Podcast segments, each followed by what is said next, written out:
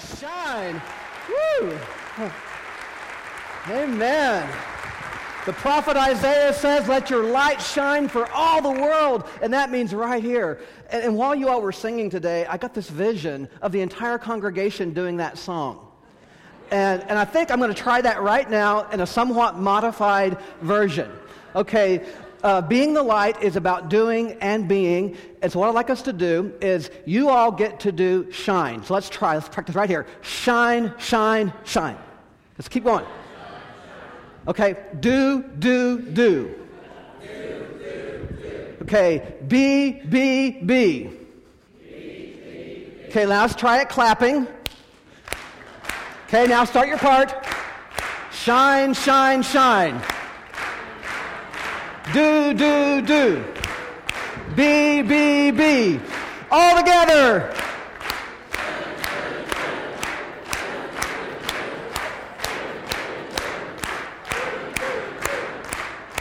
All right, amen.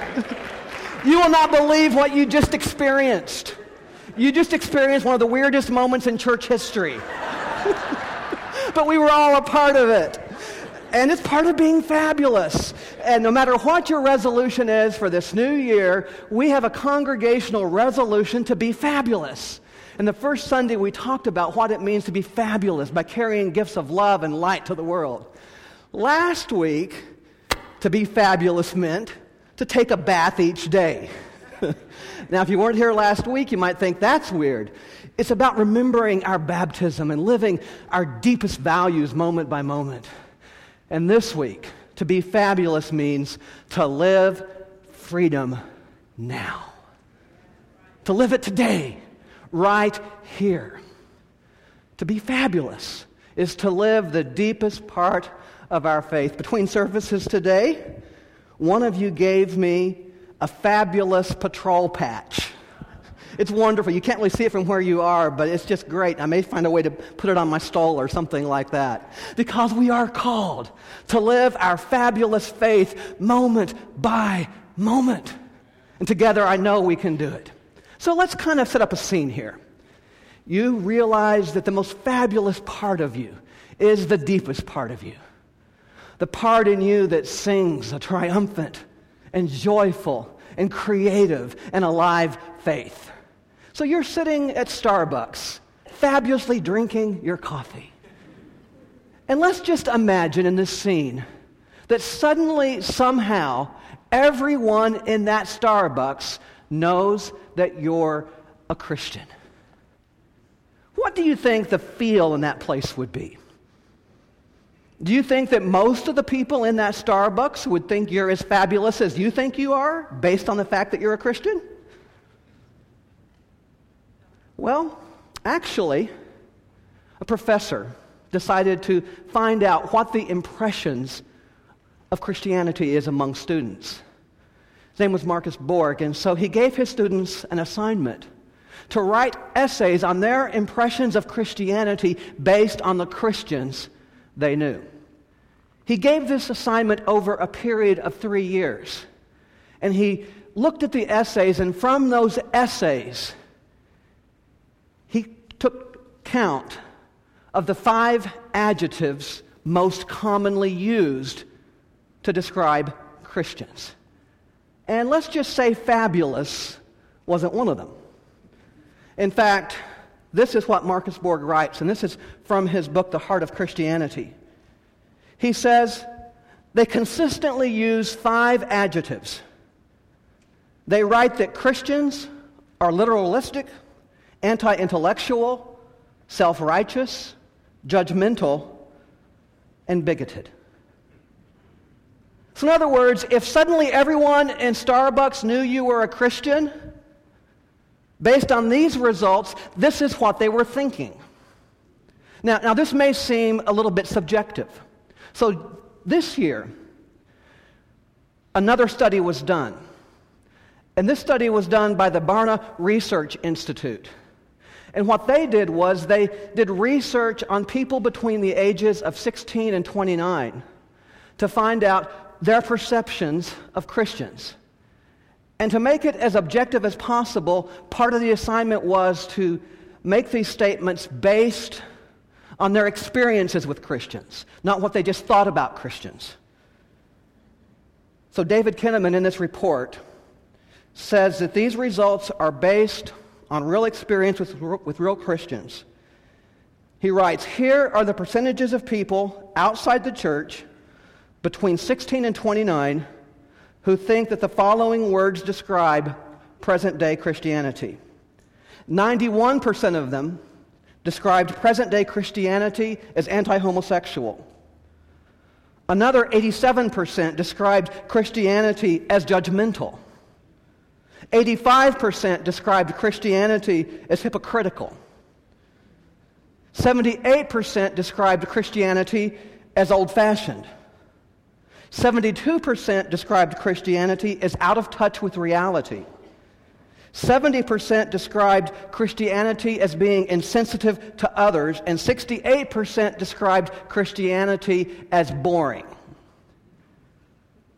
So, with those descriptions in mind, how many of you today in this place are between the ages of 16 and 29? If you are, raise your hand.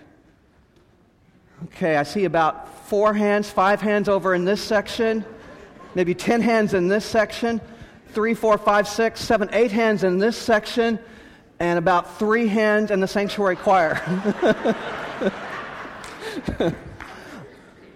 I think that what we're seeing is about a sixth of the congregation today is within this age range. And yet that does not reflect the demographics of the age, grain, age, grade, age range in the outside community. What that says to me is that these impressions are a reality which we are called to address as a congregation, if indeed we are to reach our community.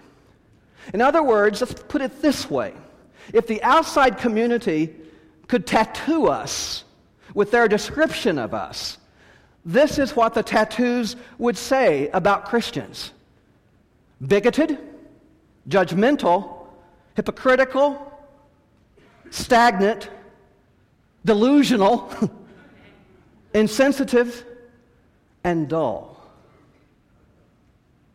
Did you notice be fabulous? He's not on the tattoo. What this says to me is that we are called to find a way as a congregation to redefine Christianity for our community. Christianity was meant to be a movement, not a religion. And so our call is to put the move back in movement. To once again realize that we are called to be a faith that not only changes the perception of the world, but changes the world, that makes a world of difference. It's amazing to me that the perceptions of Christianity are the exact opposite of what Christianity is called to be. We are called to be loving, sensitive, caring, reaching out, a people of equality, innovators, innovators for a new world. And that's the actual legacy of Dr. King. The 60s were a fabulous moment for the Christian church. It was the Southern Christian Leadership Conference that organized together to ultimately change our society in some powerful ways. We still have more freedom to claim. There's still more movement before us. But that was a powerful moment for the church.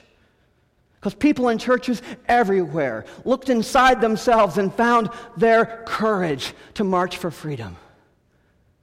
So the challenge before us is how do we get there today? How do we put the move back in movement? How do we put the fab back in fabulous? We go back to our roots. In fact, the first Christians offer a powerful description of who we're called to be. A scripture from Galatians talks about the move and movement, the power of our faith. Hear this description. Following the example of Jesus, the first Christians broke down social barriers. They disregarded religious taboos that judged people as ritually clean or unclean, worthy or unworthy, respectable or disrespectful. They subverted normal social hierarchies of wealth ethnicity, religion, and gender in favor of a radical equality before God and with each other. Galatians 3:28 describes the values of the first Christians. There is neither Jew nor Greek, slave nor free, male nor female, for you are all one in Jesus Christ. Mm. We are called to the radical equality of God. That's freedom. And we are called to live that freedom now. And we're not creating something new. We're actually living the very heart of God as expressed through ancient scriptures. We're actually getting back to that place of life and freedom to which the early church was called. So, more specifically, how do we make it happen? How do we live the values? I'd like to suggest a couple of approaches. First of all, the most difficult piece, but the most practical piece, is to live our values in the moment of choice. That is living freedom now. At every moment, even this moment, through our thoughts and through our actions, we are either moving more towards freedom or away from freedom. It's a choice. We'll be faced with that choice moment by moment, just in how authentic we are about our daily life. It's how we get the message out there. It's how we change one heart at a time, move one heart at a time. Before you leave this place today, you're going to have a chance to take a stand for equality in one way or another.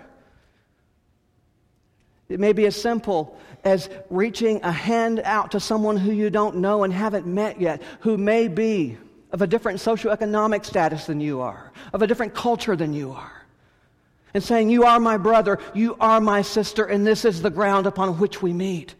And from this ground we move to be community, to be that light for the world, that epiphany, that love, the carrier of gifts the people of possibilities.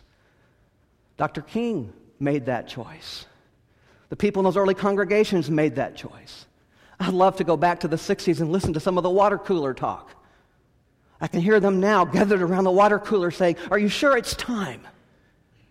Are, are you sure we've, we, have we have laid enough groundwork? If, if we move now, we, we, we might get knocked down by the, by the water hoses. We might get bit by the dogs. They might burn our church. Dare we make the choice now? And some of them said no. And some of them stayed home. But others made the choice and they got out there and they were out about their desire for freedom. And they said, I would rather die on the street than suffocate in the closet of captivity. And some of them did. Some of them did. But even when they died, they were free. And when Martin Luther King died, it was one of the most free moments in his life because he knew who he was and what he believed, and he made a choice. Rosa Parks faced a moment of choice. She could have moved back. She could have. But she chose to take her seat because she was tired. And something in her knew that even though she was tired at that moment, by making that choice, she was going to be more tired before it was all over. And she was. But she knew who she was. And she made a choice for values and principles and integrity in the moment of choice. And the reality is, thousands of other people and congregations across this country also made a choice a choice for integrity in the moment when they could choose freedom. And that's why what King did and what Rosa Parks did ultimately made a difference that we continue to feel today. Choice. It again goes back to our ancient faith. Our ancient faith is a call to make choices for freedom now. In a word, the first believers were free. Moment by moment, the first Christians chose to demonstrate authentic transparency, not moral superiority or ulterior motives. Like Jesus, they exuded compassion rather than condemnation. In the moment of choice, the first Christians lived out of gratitude and not fear, and had a reputation for empathy rather than fault finding. The first followers of Jesus were people of self sacrifice, not self interest. They insisted that God was like a tender parent, not a vindictive tyrant, and encouraged every person without exception to believe what the psalmist said. You have multiplied, O God, your wondrous deeds and your thoughts toward us. None can compare with you. Were I to proclaim and tell of your works, they would be more than can be counted. Hmm. They could make the powerful choice because they knew who God was, and they knew that God was where their freedom was. And if at some point this week you're struggling with a moment of choice, if you're deciding between courage and fear, or integrity, revisit the psalm today, particularly this last line. You have multiplied, O God, your wondrous deeds and your thoughts towards me. None can compare with you. Were I to proclaim and tell of your works, they would be more than could be counted. That moment of integrity, that choice for freedom, is us living out these works of God, moment by moment, conversation by conversation, action by action. So make a choice for integrity when the moment comes, a choice for freedom. The second piece is to realize that freedom now is not a one time thing, it requires persistence. It requires action following action. Small steps for freedom. Getting pushed back, stepping. Pushed back, stepping. Never giving up. This year, I'm so excited that in just a few weeks, we're going to have the Right to Marry Week again. And right here in this sanctuary will be the largest same sex ceremony in the state of Texas, maybe in the country. But a few folks may be thinking, didn't we do that last year? Didn't we do it the year before? Didn't that happen the year before? Why are we doing it again? We're doing it again because our call and drive and hunger for equality for marriage for all people is not a one time thing. We're not there yet. Marriage is not legal among GLBTQ people yet. So we will continue to have a ceremony every year until we are legally and spiritually recognized the value of our relationships. We will be persistent. We will not give up. We're going to keep on chewing on the rope that holds us back until we break through we are not giving up. That chewing on the rope thing, I got a story about that. when I lived in Seattle, where'd that come from? When I lived in Seattle, uh, we were right there on Puget Sound, and sometimes these storms would come up. And a true story that happened there this big storm came up, and there was a fishing boat. And it started taking on water, and it began to sink. Only two people are on that boat. They did what they were taught to do. They got the life raft out, they were in the life raft, and then, as the boat began to sink, they felt this tug and realized that their life raft that was going to save them was attached to the boat that was sinking. And of course, the boat that was sinking was heavier than they were. So once that boat went under, even though they were in the life raft, they were going to go down with it.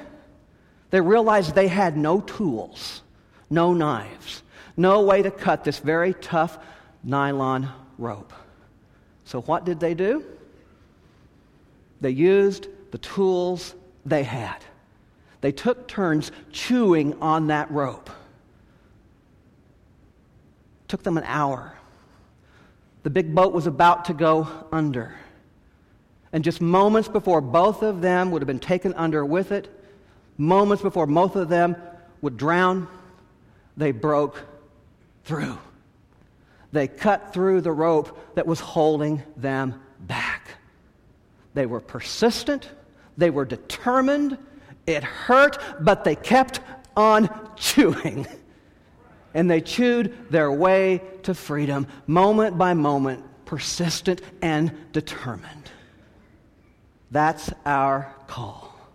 We will not give up the call to make choices for integrity in the moment of choice that brings our freedom, and we will chew our way through to the liberation that is rightfully ours. And the good news is we're already seeing some amazing progress. I described, go ahead and get ready, Janice. I've got something for you here. Uh, we talked about those descriptions at the beginning of this service of impressions of Christians. Uh, we're seeing some breakthrough on that right here. We have a youth group that started, and um, we had a report this week in staff meeting that literally blew me away. Yeah. Um, it was pretty incredible. Jason Wood um, is meeting with our youth life group every every two weeks, and he brought back to us a story that just made all of our hearts kind of move and, and, and beat in a powerful way.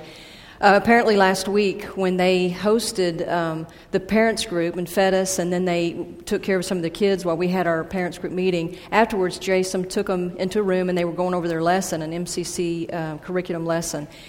And part of this lesson is where they asked uh, the teens, you know, have you gone to other churches? And they all said yes, you know, we've gone to other churches. And then the next question is, well, what, what is it about MCC that's different? And their responses were pretty profound. One of the kids said, Well, everybody smiles at me here. And the next kid says, Well, nobody judges me here. And of course, the last kid said, I get to be myself here. So it was pretty profound that our teens have certainly picked up on us, you know, and, and, and how we are living out our Christian beliefs and our values. Moment by moment, child by child. That's right.